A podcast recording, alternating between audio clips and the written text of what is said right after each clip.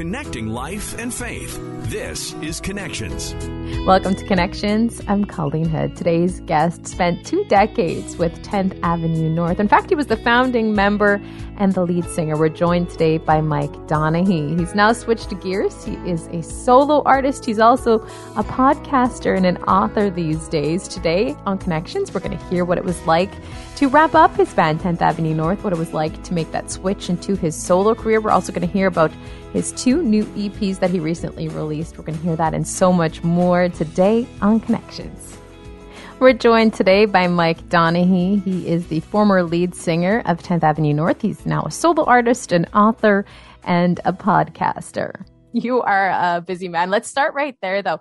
Uh, 2020 was um, quite the year for you with plenty of changes. That's when obviously COVID 19 hit and um, 10th Avenue North came to an end and you decided to take on this solo career. Tell us a little bit about 2020 because in there as well, you also managed to contract COVID 19. So 2020 was chaotic. Yeah, I'm sure everyone feels a bit beat up by 2020. Uh, felt like a a long joke that just never gave up.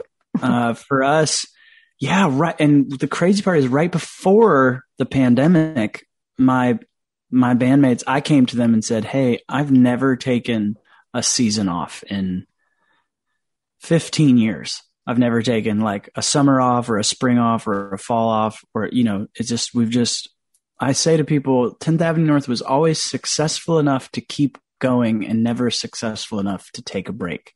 Um, and I said, I just need a season off. And they all went, Oh, actually, it was like they were all just waiting for me to say that. And mm-hmm. so uh, they go, Actually, my, my bass player is going into real estate full time. My guitar player wanted to move to Florida and just do film and TV music. And I mean, it was just kind of nuts. So we go, Oh, so this tour we're about to do, it's like our farewell tour, I guess.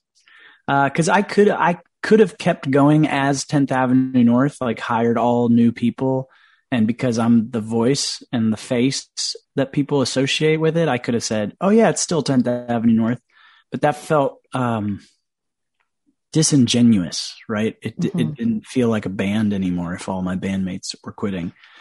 So we decided to do a farewell tour, and it was going awesome for the six shows that we did.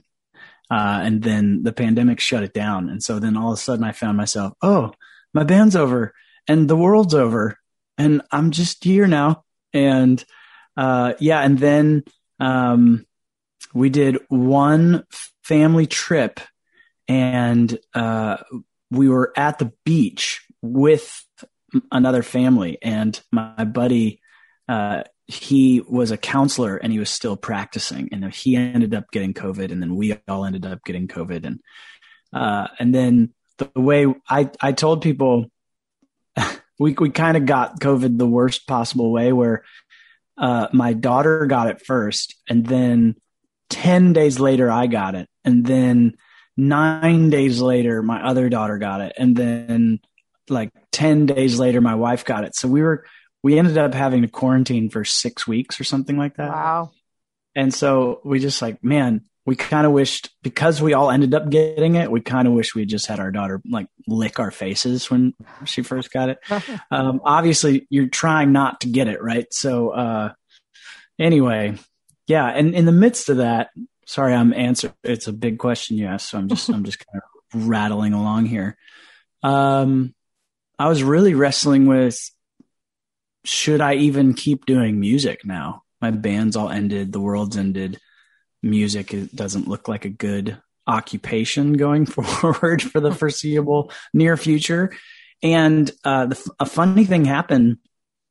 I uh, I'd been putting it off for years, but I bought a, like a little home studio setup because uh, I just felt like I needed to write songs for my own sanity. You know, being locked down and locked up, and I started writing songs as like a personal form of therapy during the pandemic. And I ended up writing more songs this past year than I've ever written in a year. Uh, probably over a hundred, I guess. Wow. And I'm not saying they're any good. I'm just saying I wrote a lot. um, but I just I just realized, oh no, I can't help but write songs. So I'm gonna keep doing that. And uh, so I decided to continue as myself now, Mike Donehey, as as opposed to 10th Avenue North. And your fans are absolutely backing you. You started up a Kickstarter campaign, and within what was it, a few hours, um, everything was fulfilled. That was wild because I'd been I was really resistant to the Kickstarter thing because I felt like it was begging and I have a couple independent artist friends who went, no, no, no, no, you don't understand. What you do is you give awesome incentives. So then people just feel like they're buying your record in advance or they're, you know, getting like a Zoom concert or whatever. Just make awesome incentives. And then everyone feels like they're getting something awesome. And they said, people want to be involved. They want to feel like they're part of it. And uh, so I did it very kind of reluctantly and hesitantly, going, "Oh, wouldn't it be the biggest bummer if I didn't even make the goal?" And uh, I, I threw the thing out, and yeah, it was 12 hours later. I get a phone call from a buddy of mine who's a writer, and uh, we had written a song together recently, actually. And he goes, "Hey, buddy, look at your total." And I look at the total, and he goes, "Now refresh it." and he like was sitting there waiting with his family till it was like right at the number and then he gave the last like couple hundred bucks uh, to put me over the goal in 12 hours. So it's pretty awesome. How amazing does that feel to know that your fans back you and support you like that?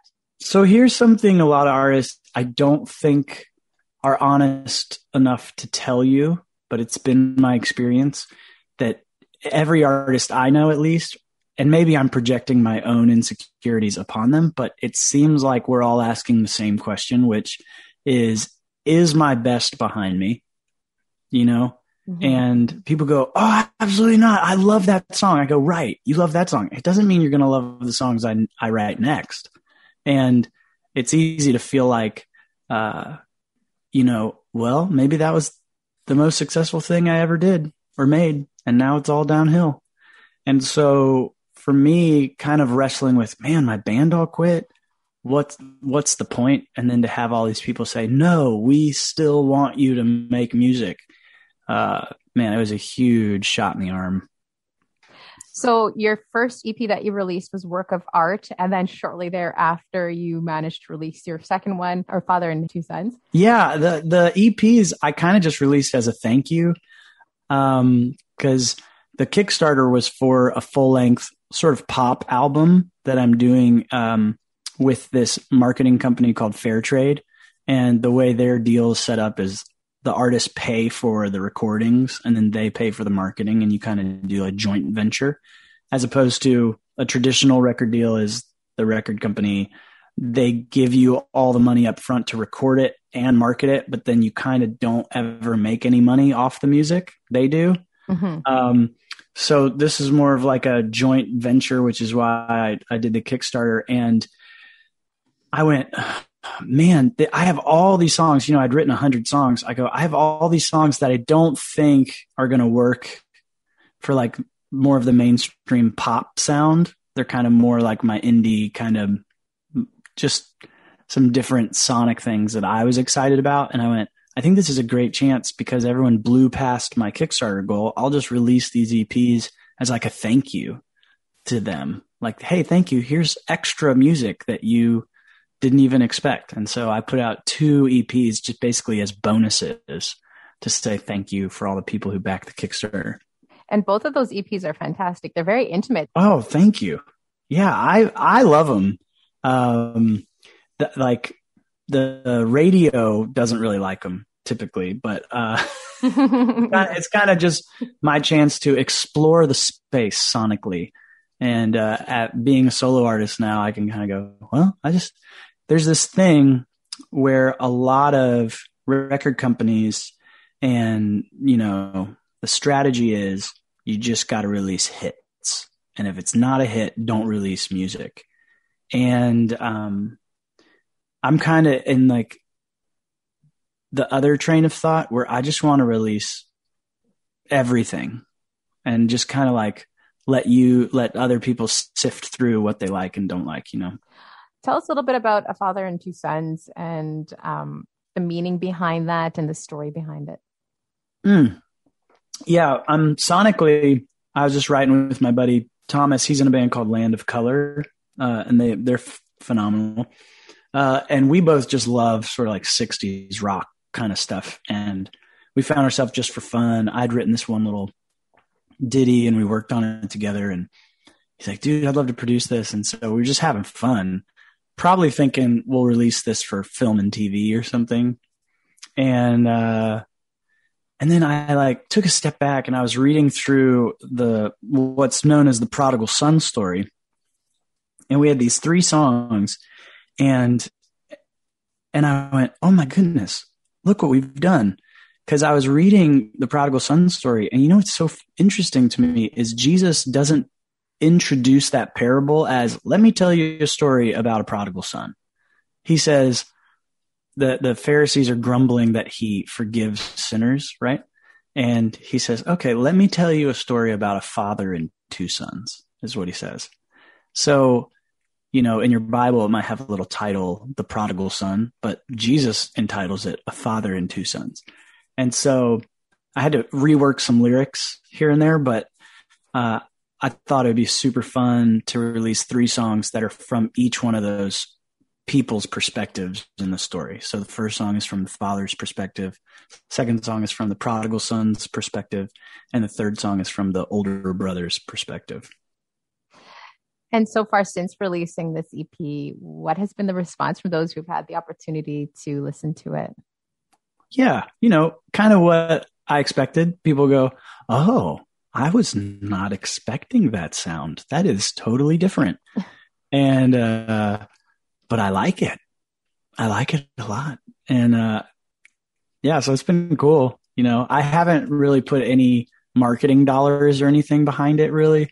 So, you know, I'm not, I guess I'm not expecting to make like a huge splash on the cover of Rolling Stone or anything, but I'm excited for the people who are finding it.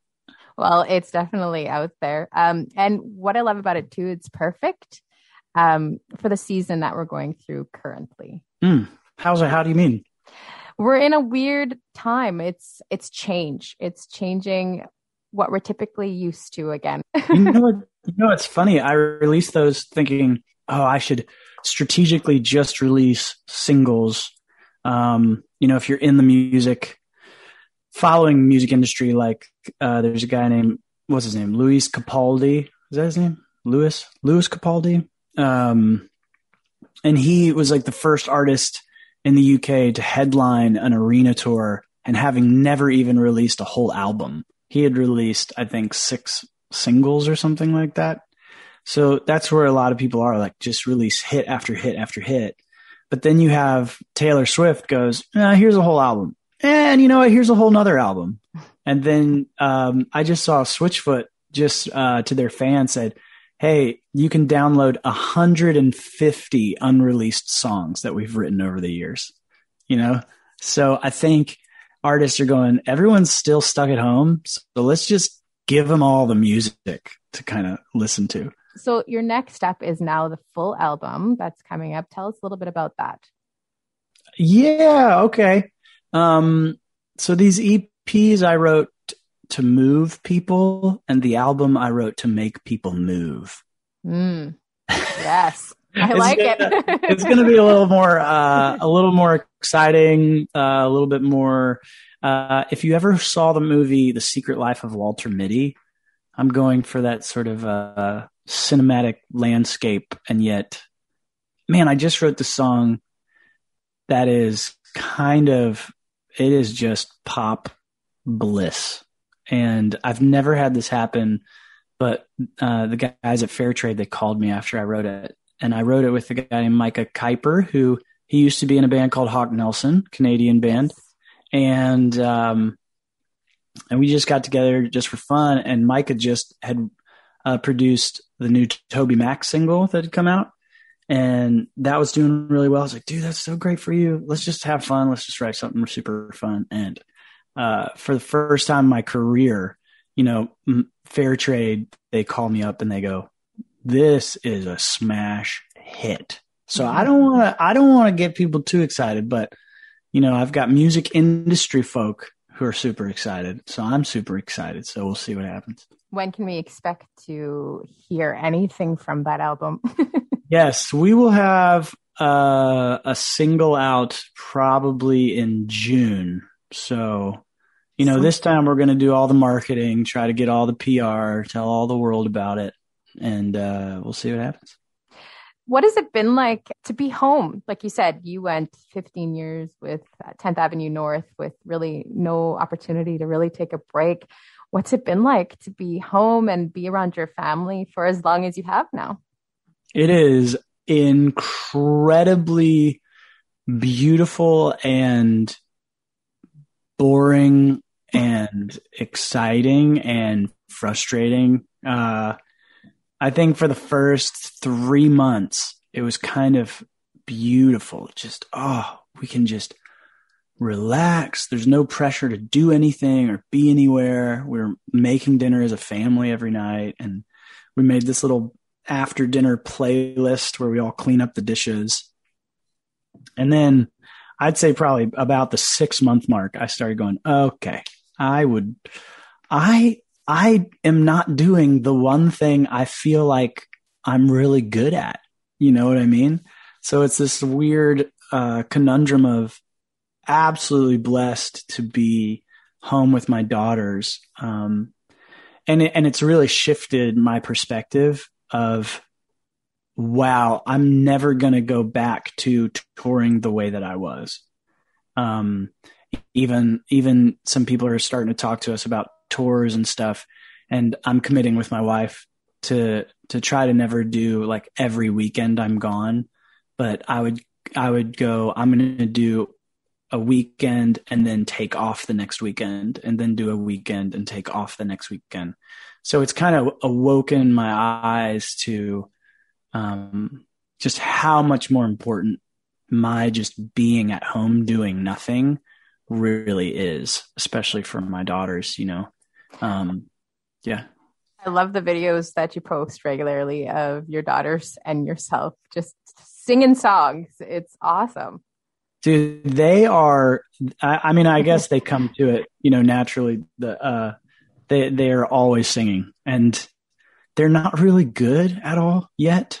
Uh, but uh, you know i was a late bloomer. I didn't start playing music until i was a senior in high school so i, I give them a lot of grace. And uh, my my oldest daughter came to me with this song idea and we started demoing it in my little demo studio.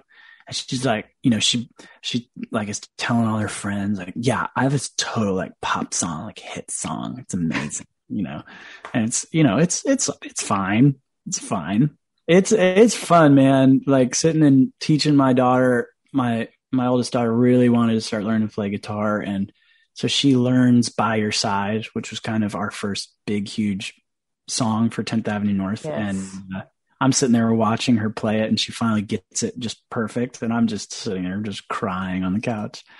uh, so it's pretty awesome. So not only are you busy with your music, you're busy with your family. You've got a podcast.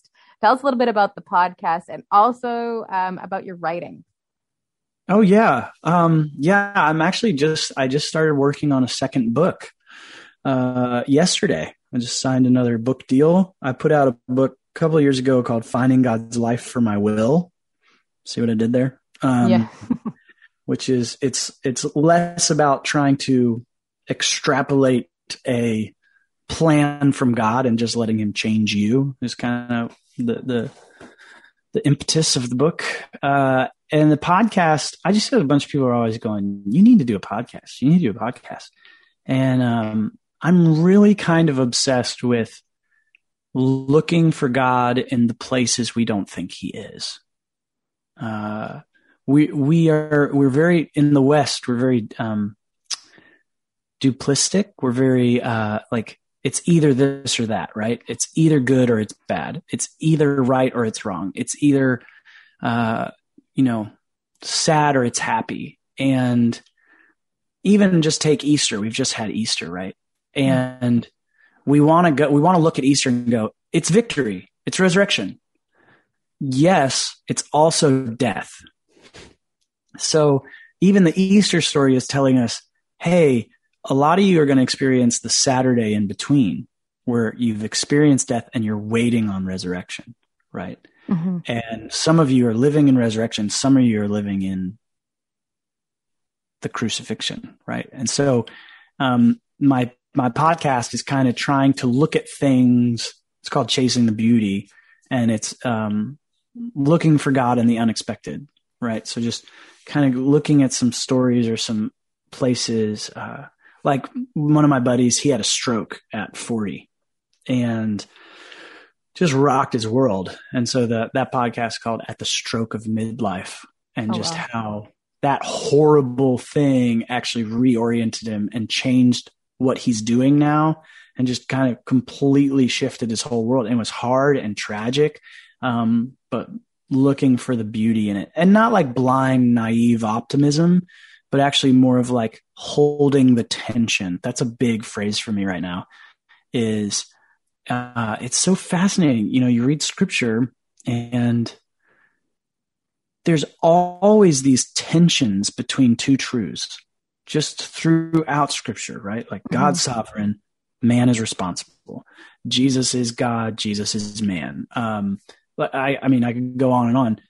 And there's all these tensions, and we want to simplify them into either or.